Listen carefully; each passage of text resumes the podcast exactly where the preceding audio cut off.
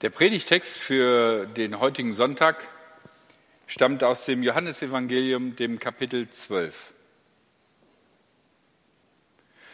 Nun erfuhren viele Juden, dass Jesus in Bethanien war.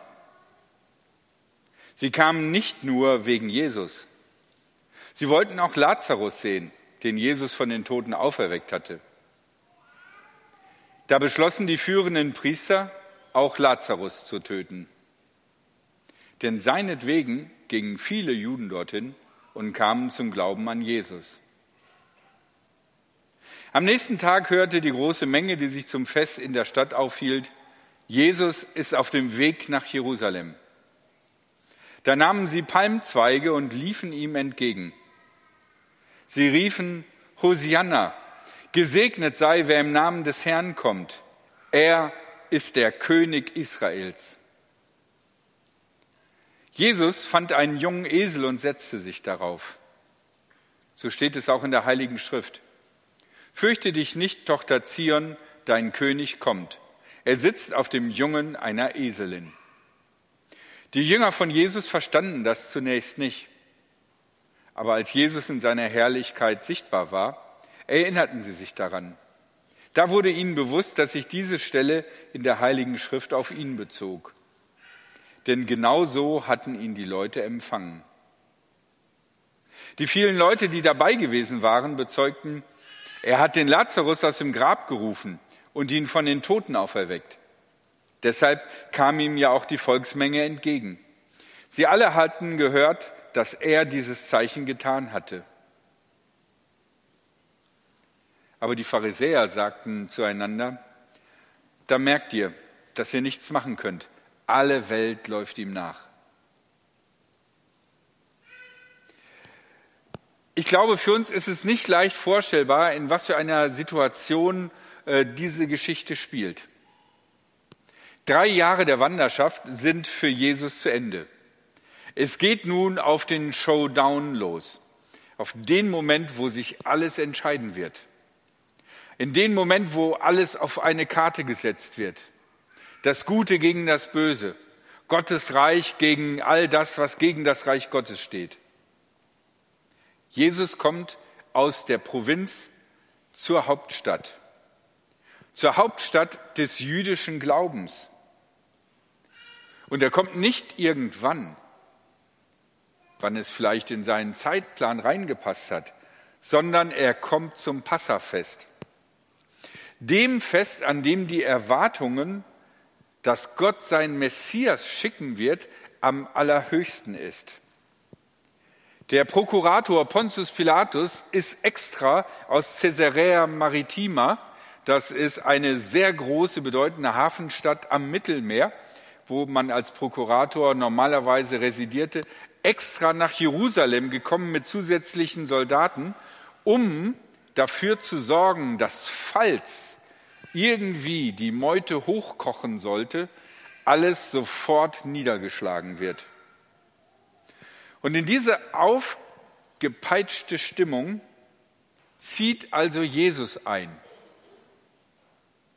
Im Schlepptau vollkommen hysterisch begeisterte, jubelnde Fans, die von dieser Auferstehung erzählen, die begeistert sind von dieser Totenauferweckung für die es ein deutliches, sichtbares Zeichen ist, dass Gott allmächtig ist und dass Gott das Leben neu gestalten wird. Und das spricht sich überall rum und die Leute kommen, um Jesus zu empfangen. Und dann diese aufgepeitschte Menge, die Leute in Jerusalem, die vielen Pilger, die extra zum Passafest nach Jerusalem gekommen sind, sie alle treffen aufeinander und sind begeistert von Jesus. Sie singen und jubeln. Sie schneiden Blätter von den Palmen ab oder reißen sie ab. Sie legen ihre Anziehsachen auf die Straße, damit Jesus wie ein König einziehen kann. Und sie nennen ihn auch König. Vier Gedanken möchte ich euch mit auf den Weg geben.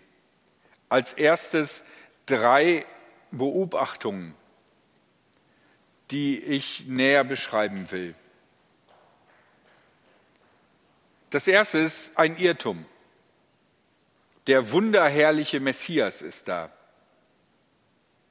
Die Begeisterung, mit der die Menschen Jesus zujubeln, ist unglaublich. Die Sachen, die da erzählt werden von Jesus, sind begeisternd, sind unglaublich, sind phänomenal. Und die Menge lässt sich davon begeistern. Wenn man es mal von außen nüchtern betrachtet, sehen wir hier einen religiös hochgeputschten Haufen Menschen. Und man weiß nicht, in welche Richtung es gehen wird.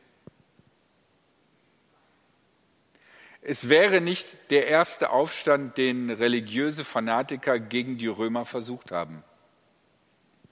Es wird auch nicht der letzte, es würde auch nicht der letzte Aufstand werden.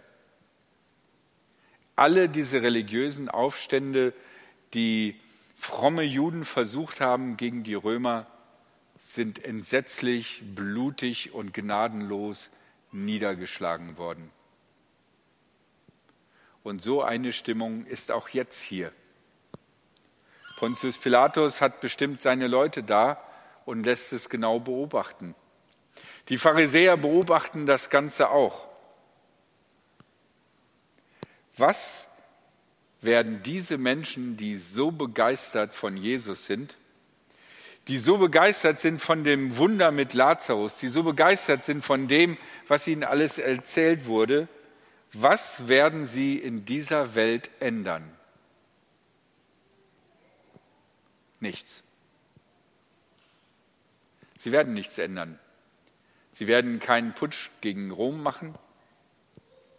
Sie werden auch die Welt nicht ansonsten verändern.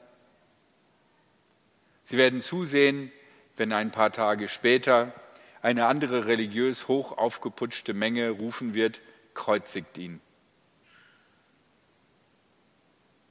Auf den ersten Blick sieht diese Begeisterung so bewegend, so kraftvoll, so von Gott gesteuert aus. Aber anscheinend war da einfach sehr viel Stimmung, Emotion und Begeisterung, die sehr schnell wieder verhallt ist. Das ist ein Irrtum, dem man erliegen kann, dass religiös aufgeputschte Begeisterung wirklich auf Dauer etwas verändern kann. Meistens nicht. Das heißt nicht, dass wir über unseren Glauben begeistert sein sollen. Das heißt nicht, dass wir froh sein sollen über das, was Jesus gesagt hat. Aber Begeisterung alleine verändert nicht die Welt. Es gehören Taten dazu. Die zweite Beobachtung und wieder ein Irrtum. Dagegen kann man nichts machen. Da sitzen also die Pharisäer und sind vollkommen frustriert. Sie haben sich über viele, viele Jahre so bemüht, den Glauben im jüdischen Volk zu stärken, gerade auch den Glauben an den Messias. Sie wollten das Volk vorbereiten auf das Kommen des Messias. Sie haben all die Gesetze vorgelebt. Sie haben sie gepredigt. Sie haben Leuten gesagt, so musst du das tun. Sie haben Leute gemaßregelt, die nicht danach gelebt haben. Sie haben sich voll reingehängt. Und jetzt kommt da dieser hergelaufene Schreiner mit ein paar religiösen Spinnern und alle laufen ihm hinterher.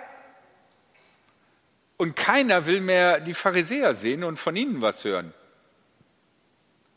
Und sie kommen in diesem Moment der Begeisterung zum Schluss, da kann man nichts machen. Gegen sowas kannst du nichts ausrichten.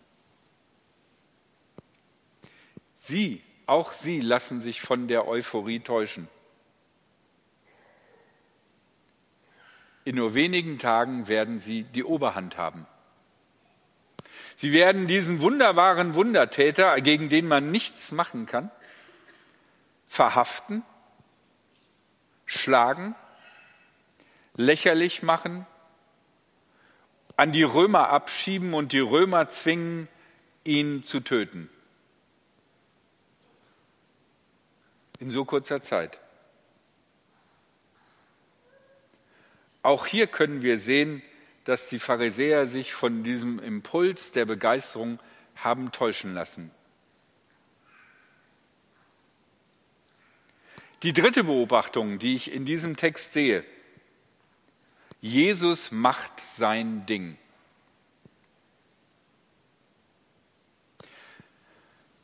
Wahrscheinlich können wir uns das gar nicht so vorstellen, aber stellt euch einfach mal vor, ihr denkt, Freiburg ist eine große, coole Stadt, eine Großstadt.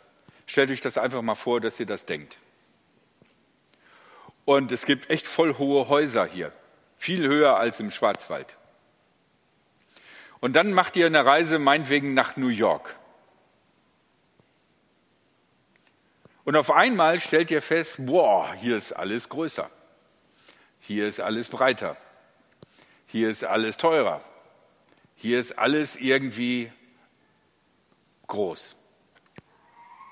So muss es doch so einem armseligen Schreiner, Schreinertypen gehen, der irgendwo vom äh, See Genezareth nach Jerusalem reinkommt und diese Stadt sieht, die seit Hunderten von Jahren das Zentrum des jüdischen Glaubens ist, zu diesem wunderbaren Tempel geht.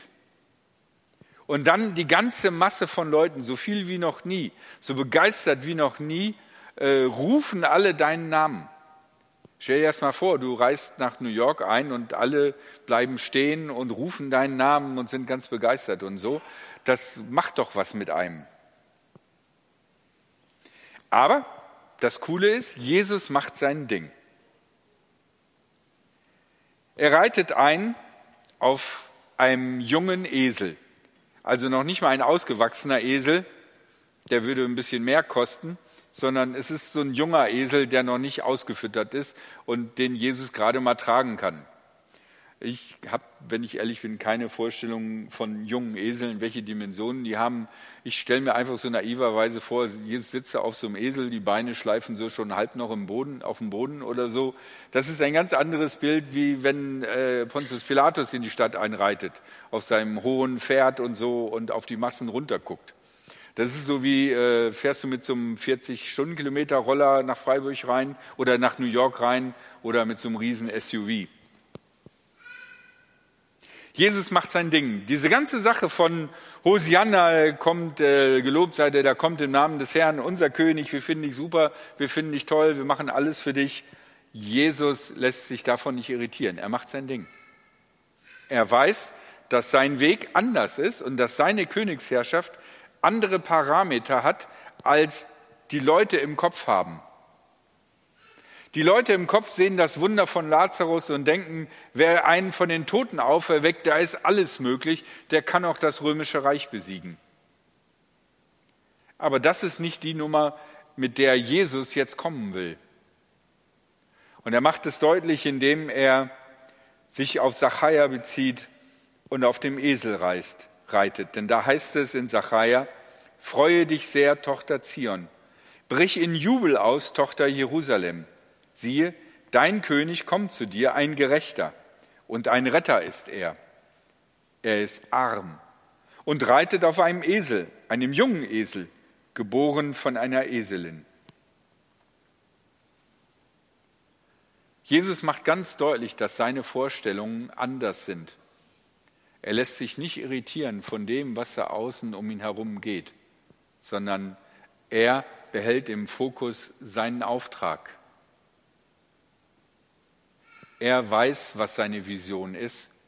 Er weiß, was die Vision Gottes für die nächsten Tage ist. Und das verliert er nicht aus dem Blick. Die Massen können jetzt ihm zujubeln. Die Massen werden ihn, kreuzige ihn rufen. Es ist für Jesus nicht relevant. Für Jesus ist relevant, was der Wille Gottes ist. Und darauf konzentriert er sich. Mein letzter Gedanke, was können wir aus dieser Geschichte lernen? Lass dich nicht von großartigen Versprechungen verleiten. Dazu etwas zu tun, was du eigentlich nicht wirklich willst und wo du nicht 100% vorher überzeugt bist.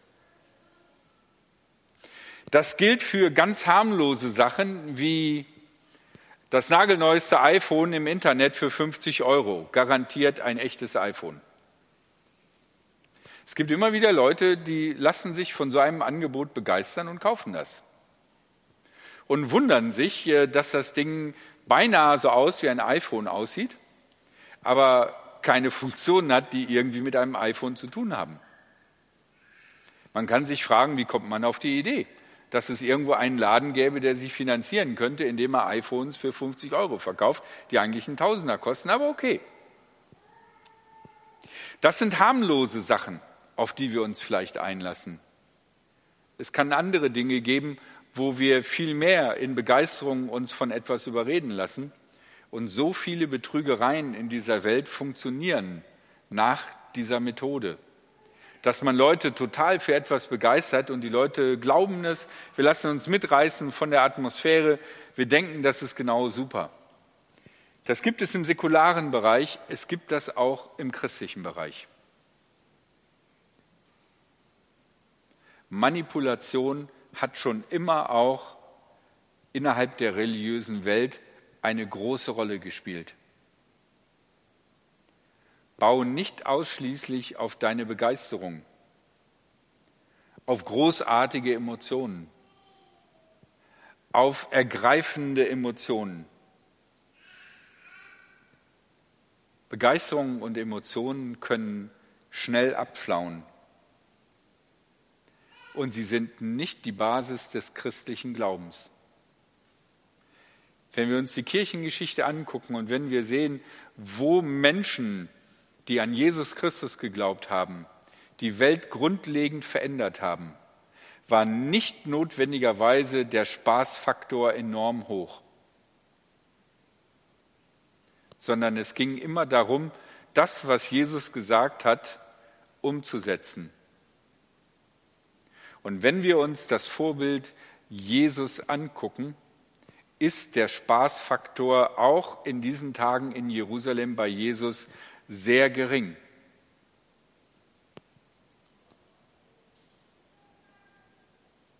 Die Basis unseres Glaubens ist die Bibel, so wie sie anscheinend für Jesus die Basis ist. Er bezieht sich auf Sacharja 9, Vers 9 und nimmt den kleinen Esel. Auch wenn er gerufen hätte, ein Pferd, ein Pferd, ein Königreich für ein Pferd, und die Leute hätten ihm bestimmt sofort ein Pferd geholt. Nimmt er den Esel.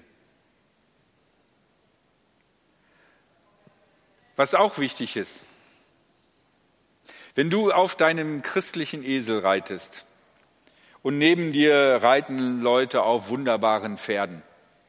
Ich habe keine Ahnung von Pferden, aber es soll wohl Pferde geben, die schöner sind als andere. Keine Ahnung, was sie da haben. Guck nicht auf die Pferde neidisch hoch, die vielleicht gerade im Moment mal eine Nummer schneller sind. Ich habe keine Ahnung, aber so ein Esel hat bestimmt auch Vorteile. Ihm geht es manchmal so wie dir vielleicht. Er hat manchmal keinen Bock und will nicht. Da kann man einfach mal zusammen eine Pause machen. Im Reich Gottes wie auch in der normalen Welt auch, geht es letzten Endes um die Realität, in der wir leben. Und in dieser Realität sind wir berufen, das Reich Gottes hineinzubringen. Und manchmal ist es wie so ein Eseljob. Schleppen, tragen, machen und tun. Hin und wieder gibt es Begeisterung. Aber das ist nicht das grundlegende Element. Lasst uns lernen von Jesus, der in dieser aufwühlenden Situation nicht seine Vision verloren hat, sondern gesehen hat, was der Wille Gottes ist, und das hat er getan. Bis zum Ende. Und tatsächlich gibt es am Ende einen begeisternden Moment, den wir ja jetzt heute noch nicht sagen dürfen, weil Ostern ist ja erst nächsten Sonntag. Aber ich vermute mal, ihr seid gespoilert und wisst schon das Ende. Und wisst deswegen, dass es schon ein großartiges Ende gibt. Aber es ist nicht die Begeisterung der Menschen, es ist das Handeln Gottes, was letzten Endes in unserem Leben das Happy End bringen kann. Amen.